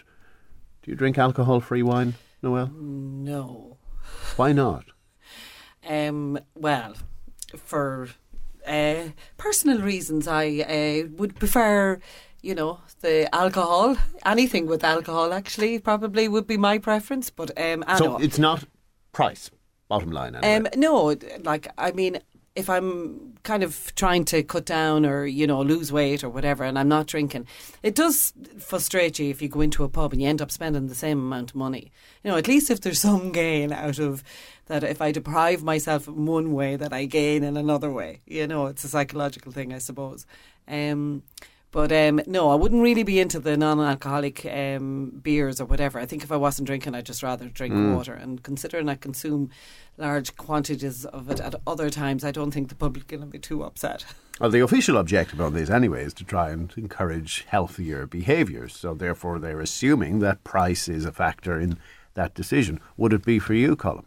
Um, it would be annoying to have to spend the same amount as a as a guy who who's drinking the alcoholic version. Like uh, sometimes if you you want to go out it's more to socialise than to drink. So if you're going out and you know, probably you're going to feel awkward if you're going to a pub and just ask for tap water, like you you want to spend something, but at the same time, it's uh, you know the price of a pint has gone up a lot, the price of beer has gone up a lot, and you're you're not really drinking beer, you're not really drinking your pint if it's non-alcoholic. So it is, yeah, it's frustrating, and if as well, like you're kind of providing, you might be the reason somebody else is going out because you could be giving them a lift home, somebody who might not otherwise be spending their money there. So I think like it could it could gain revenue in another way, like getting extra people in the door. So. And I think it's an interesting one, yeah. And we talked to Gavin Keogh from Wines Direct this week, and he explained that in the process of taking out the alcohol, they have to add chemicals. So there is an expense incurred in making the non alcoholic variant. Hence, they have to pass that on. So while you mightn't be paying the excise duty, which applies to the alcoholic product, that's offset Okay. by the more expensive production process. So hence, if you want to bring down the price, lowering the VAT would be one option. But I think the VAT rate is the is the key thing because we're all being told that you know it's a health risk for the alcoholic uh, health risk. So if the government are serious about changing the the actual outcomes of people's health, then they have to get us onto zeros or something like that. Like I went out there Thursday night and I had a couple of Heineken zeros watching the match because I'm on uh, dry January. But like a couple of years ago, if I went in and I asked the barman for a pint of my waddy, I probably would have felt a bit awkward. I probably would have went, you know, what's the barman thinking, or the other lads at the bar thinking. Yeah. You'd probably you know. say you're cheap. Why don't you buy a Coke? Exactly. Yeah. do, you know? But it, it gives you an option, a non-alcoholic option. Like you feel like you're drinking, you're having the crack, you're socialising, you're watching the match. You don't feel out of place. Um, but as Noel said, you know, coming along and, and uh, the same price is a bit much. But you know. if you're the guy who drinks the Coca Cola, the Fanta, whatever, and you're paying the full VAT, the chap next to you or the girl next to you is getting the VAT reduction on the non alcoholic wine, beer. Is that even, fair? Even like your your Heineken or your your Guinness Zero is still up around the price of a normal drink. It's still dearer than your your mineral is going to be. And we all know the price of minerals in pubs are extremely high, so there's Mm. room for the pubs to come down on that as well.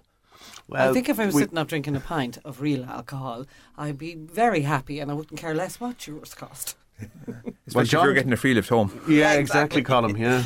yeah no, John Clendenin from the Vintners Federation insists the costs associated with the lighting, the staffing, the experience of being in the bar justifies what you pay for the mineral, the premium that you pay in the pub as opposed to in the supermarket. Believe him or believe him not, as as you choose. Well, I'll still go to the gill traps anyway. Fair enough. Noel O'Donoghue is here from Noel Interiors in Dangan. Tomas Nally from Rochford's Superstore in Mullingar and Colin Corcoran of Corcoran Hearing. We also learned this week how uh, children and adults should take vitamin D supplements up to St. Patrick's Day, according to a new study by the Department of Health. And that's partly because, well, in this country we are at a higher latitude and therefore the hours of daylight are lower than they would be if you're in the Canaries, for instance. Lovely to be in the Canaries on a day like this. Um, and you won't get enough vitamin D through diet alone. Is this something you're conscious of, Colin? Would you take supplements? Uh, no, I don't. But uh, I guess if we're being advised to take them, it's something we might have to reconsider. But I think it's a very uh, it's a very vague thing to say. Just take more. I was reading through the thing before I came in and was saying that uh, taking an excess amount could could have negative impacts on people too. So I think ideally, maybe better advice around diet to even if you can't get it all, that you could maybe maximise what you could get might be might be a place to start. But um, you know if it's if it's beneficial, I'd yeah might reconsider my my thinking on it. But uh, Liam yeah. Butler, the pharmacist in Birr, has advised us that some people take a whole basket of different supplements. And that's not necessarily a good thing either. That you need to have, as you've indicated, certain amounts up to a limit and not above that. Um, and that actually you should get advice about which supplement to take based on any dietary deficiencies you have and not just assume one tablet will do it all. Are you mindful of supplements, or are you? Yeah, I take I do take a lot of supplements, but I I'd be I wouldn't say that it's kind of one shoe fits all. Everybody's different, and everybody's absorption and diet and lifestyle is different. So I think you're right in advising to to maybe get some kind of a, a consultation about it. But the other side of it is they're they're saying vitamin D now is is good for us. Another longitudinal study will come out in six months and say it's hmm. bad for us or it causes cancer or something. So I take all these things with a with a pinch of salt, to be honest. And it's all very much what you feel. There's if you start kind of telling everybody you should be doing this, that, and the other, you'll get the usual response, and nobody will do anything. And I remember Safe Food did something a few years ago that backfired on them. Do you recall the measuring tapes? And they had a print on it saying, if you are above this, then you are overweight or obese or whatever the term was. And you would wrap it around yourself. And I would be obese, but I'm six foot tall and, uh, you know. You're not obese. But, but by that measurement, by that one size fits all, I was. And uh, lots of people wore based on their build. Yeah, As yeah. opposed Yeah. to their Yeah, fat yeah, content. yeah, Yeah, yeah. yeah. Th- Not their Yeah. BMI as Yeah. such, yeah. And uh, you can see BMI is nearly a thing of the past now. Hospitals are not Mm. using it. It's it's been uh, known to be defunct for a while because it doesn't take into uh, uh, affect your whole body mass. It's just an indicator of your, your girth more than anything. Well, It's- that's great news for me.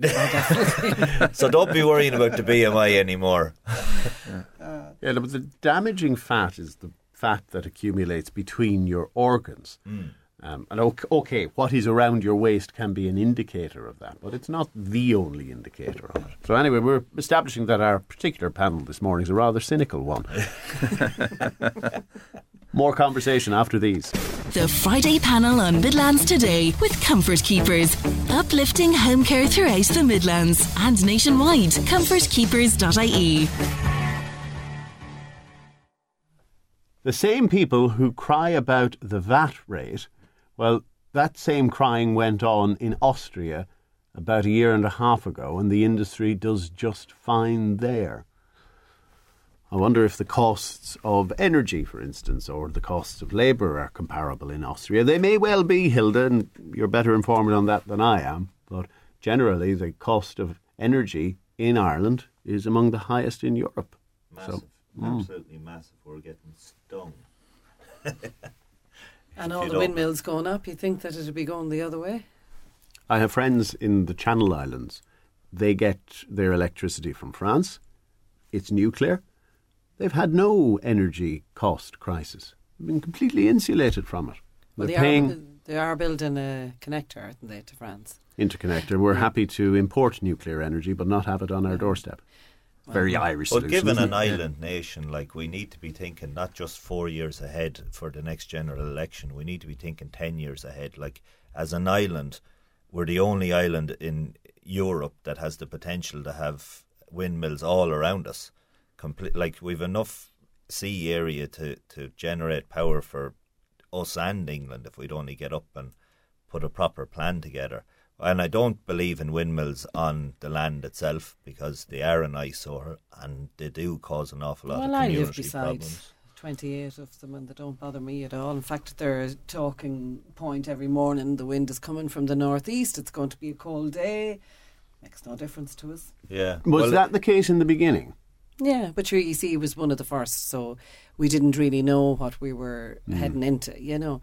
Um, So it wasn't necessarily a case that you got used to them. You just liked them or were indifferent from day one. Uh, indifferent from day Mm, one. Yeah, mm. I mean they could have built worse things. Um, they went on about flicker, and we did wonder about that. All right, and um, and then you know after they went up, I remember one day I thought that the electricity was um, you know flickering on and on. You know the way it does that Mm. sometimes when it's going to go off, and I was like, "No, I got no notification." I was given out, and then I realised, no, this is the flicker, and um, and I was like, "Now that's what they were talking about."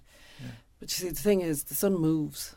You know, like it doesn't stay there all day. It, like uh, within five minutes, it was gone. You know, so it never, it has never bothered me. And I mean, You'd be less than a kilometre away from the nearest turbine, Yeah, would you? Yeah. But um, there and we can see uh, them all. I suppose there's an awful lot of communities that are up. Now it doesn't affect me. I live in the middle of the town, but I Yeah, know she has a mansion on a hill. Right, looking down on us all. I have a house on a hill. Well, you know, you you see what it has done to communities, sent people against each other, and like the technology is there to have it in the sea. We could be powering so much if we had a proper investment into offshore wind farms. But I think it's getting the power line, do you know, the main power line to the. Yeah, I saw that the, the connector. F- if you develop power at sea, they get connecting it to the grid. There's only like one or two points on the island of Ireland where you can actually do that. So Yeah. you could be generating all this energy, and what, what do you do with You it? have to Like, get it to yeah, shore, yeah, yeah, yeah. And the other challenge is upgrading the ports, particularly along the west coast, to facilitate The the, construction. Mm. yeah.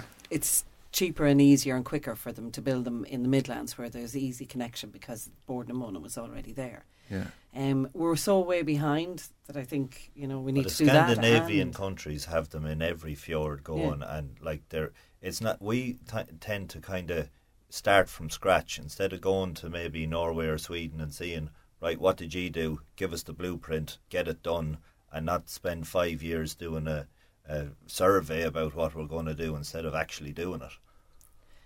Well, they are building a lot now. I didn't need to get the finger out. Yeah, I know. We're way behind.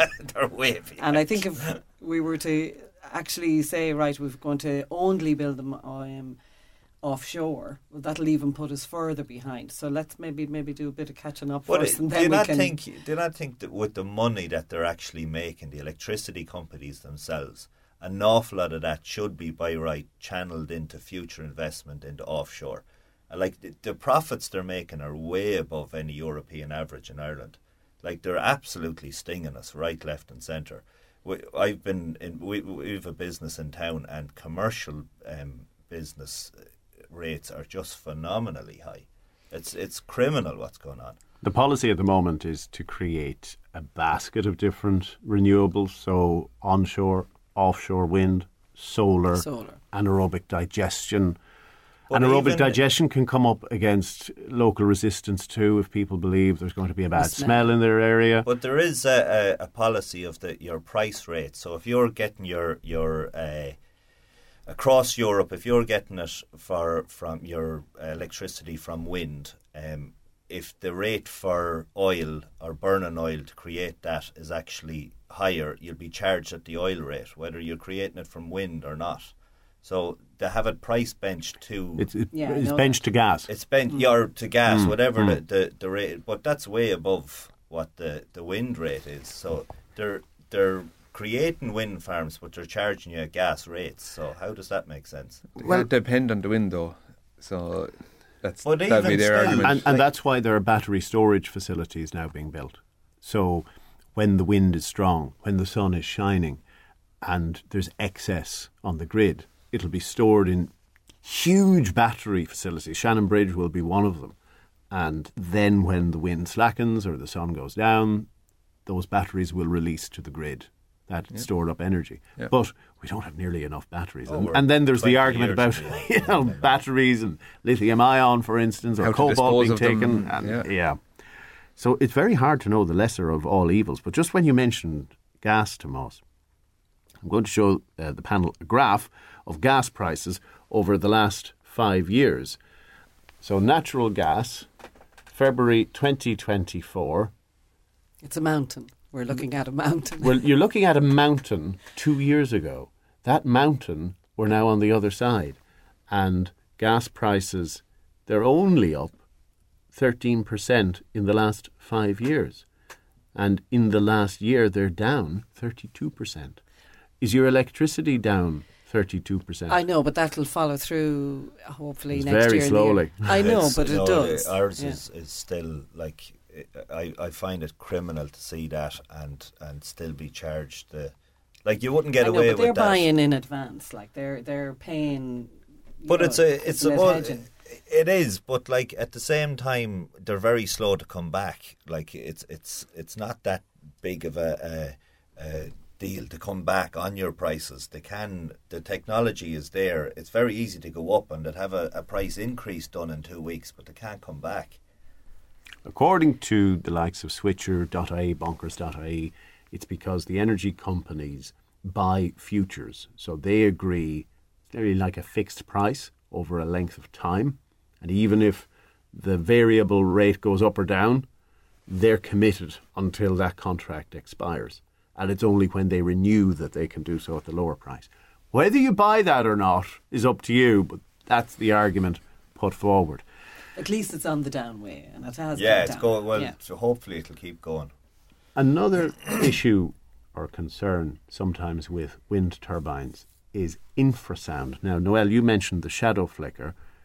Colm, you're an audiologist. I am. Infrasound is It's a new one on me. Yeah. In, infrasound. Uh, they mean like that you'll hear hear more like low pitch noise from them, or I think so, and sometimes it's almost imperceptible, and some people are blissfully unaffected. It's a I- bit like having, you know, the ultrasonic pest repeller plugged in. Yeah. Some people insist they hear it, others can't. Perhaps that is the case. People who uh, complain about their hearing are usually people who have a hearing loss. So I guess they're they're certainly not going to hear it. So um, yeah, it's uh, it's a it's a new one on me. I, I don't doubt that some people might hear it, but as as an overall problem, it's um, I'd be sceptical. Well, speaking from experience, um, on a really, really windy day, you won't hear them because it's so windy. Yeah. Um, and on a really calm day, they're not really turning, so you don't hear them. So there's actually an optimum kind of wind speed where it's it is audible outside. You know, Yeah. you will hear it. But when you go inside and double glazing, you don't hear anything. And in our house, you definitely don't hear it. Um, Well, it doesn't bother me. Especially in the mansion. Okay. Noel O'Donoghue is here from Noel Interiors in Dangan. Colm Corcoran of Corcoran Hearing and Thomas Nally from the Westmeath Bachelor Festival. Midlands Today's Friday panel. Thanks to Comfort Keepers Home Care. A caring voice and a daily dose of joy. ComfortKeepers.ie. Now, one of the more scary stories this week for anybody on board. This day last week, a Boeing 737 9 took off, operated by Alaskan Airlines, and in the course of the flight, a panel on the fuselage in the cabin flew off. And this panel was concealing an emergency exit unused. And now there's a massive investigation, and of course, the 737 MAX has previously been grounded over concerns about the computer system. Apparently, Boeing rectified that. But there are many who may think twice about getting on board, and Ryanair boss Michael O'Leary has told Boeing to improve its quality control. Colm, are you a nervous flyer?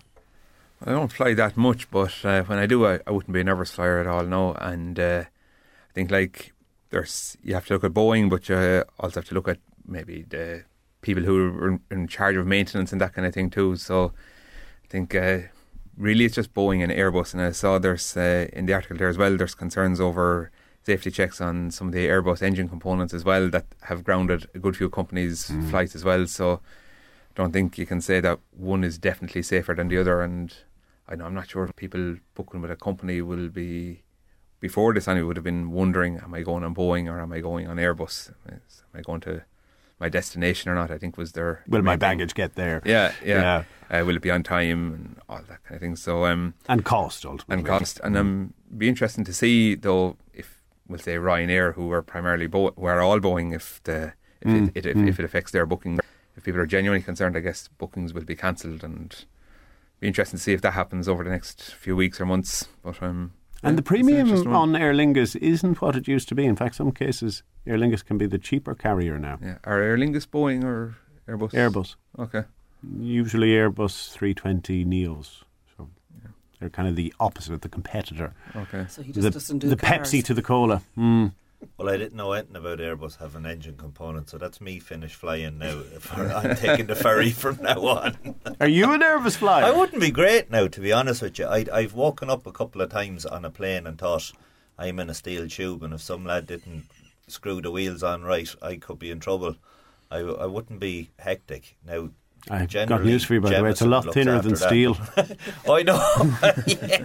But when you see what happened, like if there was anyone in that seat and they didn't have a seatbelt or anything, you know, they were more than likely sucked out the plane. Like the the the pilot and crew done a phenomenal job to get it back down, but it's one of those things that you see online. You think there's another fear unlocked. So I wonder, though, you imagine though if it was a proven to be a genuine concern across that they would have had to have ground uh, Boeing Mm. flights across the place or across North America anyway. But uh, And there are other airlines who have discovered loose bolts, and maybe there is going to be uh, further investigation. But one one point to remember is flying is the safest Yeah, form of travel. exactly, yeah. And we get into cars every day and we don't think anything Mm. of it.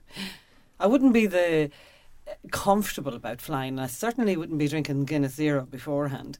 Um, but as bad as I am, my sister-in-law is far worse. And I remember we were coming home from somewhere, and she had warned us. You know, uh, you know, we know how bad she is. And when we got to the airport, and she looked out, you know, when we were heading out to the plane, I didn't know we were going home in a hairdryer. She said, "Small Aer Lingus, you know, it was a." Um, a, um, you know, little two-seater thing, like you know.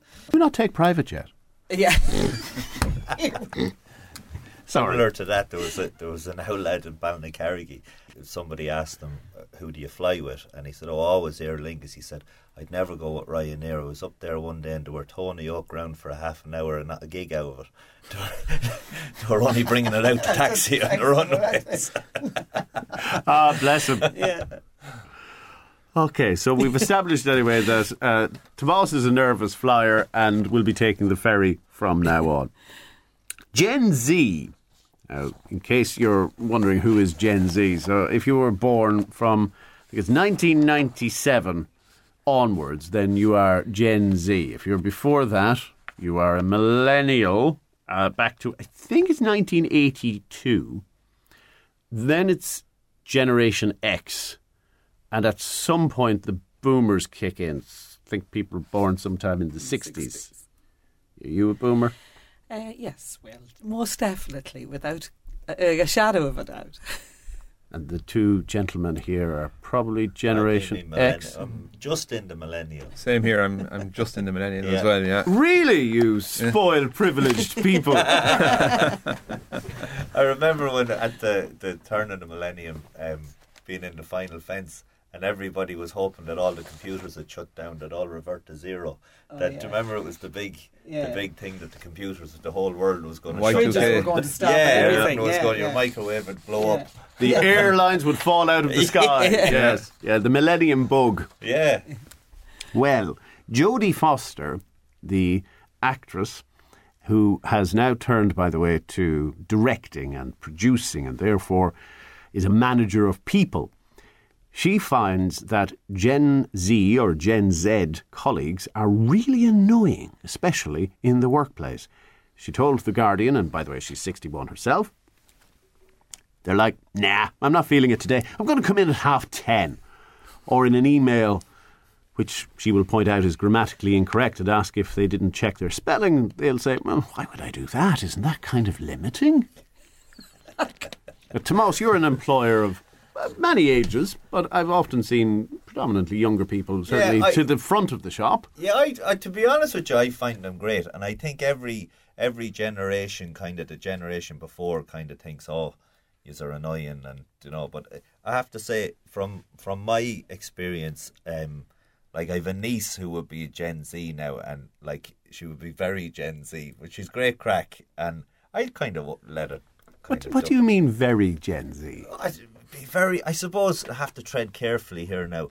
Would be very kind of uh, popularist. I, I would I would call it. Like there's an awful lot of that generation. I feel that kind of.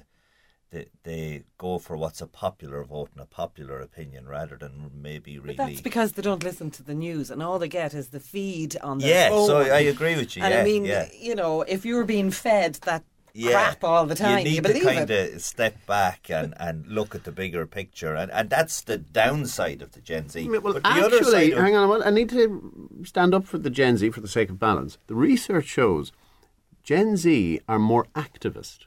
So think Greta Thunberg. She will actually go and try to do something. Whereas it's millennials, like you, who are more inclined to go on Twitter. Well, would you follow Greta Thunberg into war? Because I certainly wouldn't, and and like I think an awful lot of that being prolific on on Facebook and Twitter and social media, there's not a whole lot of wisdom behind it. It's very a popular thing and very kind of get your face out there, but. Um, Sometimes. Unlike the Midlands 103 Friday panel, which you know is awash with awash with wisdom, wisdom. Mm-hmm. yeah, and experience. But what about like sort of just the ordinary thing about sending a message to somebody that has no capital letters, no full stops, no commas, and like you read the message and it's ambiguous in you know you can read it one way and it means one thing, you read it another way it means another thing. So you're actually wondering what message are they sending to me? Or I can't read this. I can't read it. I don't understand it. Like. Uh, I'm sorry now, I know I sound, but that's the message that I would get from my son on a regular basis, you know, where I'm like, what is he talking about? So it's not a case of being annoyed with the generation and their. Uh, I want them to do everything correct and the same as me. I just want to be able to read the bloody thing. Okay, Jodie Foster. Colm, your take? Uh, my take, yeah, I, I kind of I can see both sides of it. Like uh, the thing of um, turning up at whatever time you feel like, or inventing your own grammar is is not something I'd I'd be behind at all. But I have to say I don't employ any now. But I, in my previous job, I did work with uh, somebody who would just about fit into that category, and um, she was one of the best work colleagues I, I, I ever had, and that's my only experience of, well, say if you're talking about working with them, that I would have. So, I'd. Uh, I can see both sides of it, but I think it's it's easier for the older people to bash the younger people as well, like to say, look, look at me now and look at the state of you, kind of a thing. And we were um, all bashed growing up too. We were, so yeah. It is a generation. And look at us now. Just, yeah, bashed to death. you will like this, by the way, Colm. Has Corcoran Hearing got a cure for selective hearing? uh, come and see me and we can talk about it. Yeah, so that was if one a wife in reference to her husband. Mm. Yeah, no, there's no known cure. but you'll try. Yeah. Do what you can. Rule out the obvious. Colm from Corcoran Hearing, Tomas Nally from Rochford Superstore, and Noel uh, O'Donoghue from Noel Interiors, the fabulously decorated mansion on the hill in Dangan. Now, are you happy? I'm happy. Good, good, good. Thank you for joining us. And the programme was put together painstakingly by Shannon Fogarty, who will be doing it all over again Monday morning from 9. Midlands today with Bus Éireann. Use your TFI Young Adult or Student Leap Card on board Bus Éireann services as part of the Transport for Ireland network. Visit buséireann.ie today.